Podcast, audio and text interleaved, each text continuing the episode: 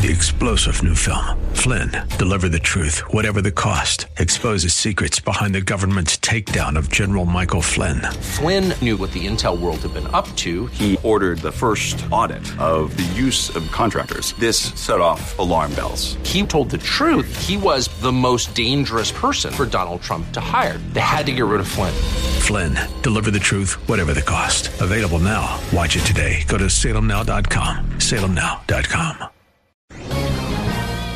This is Albert Mohler for Townhall.com. We've just witnessed a big win in the courts for the sanctity of human life.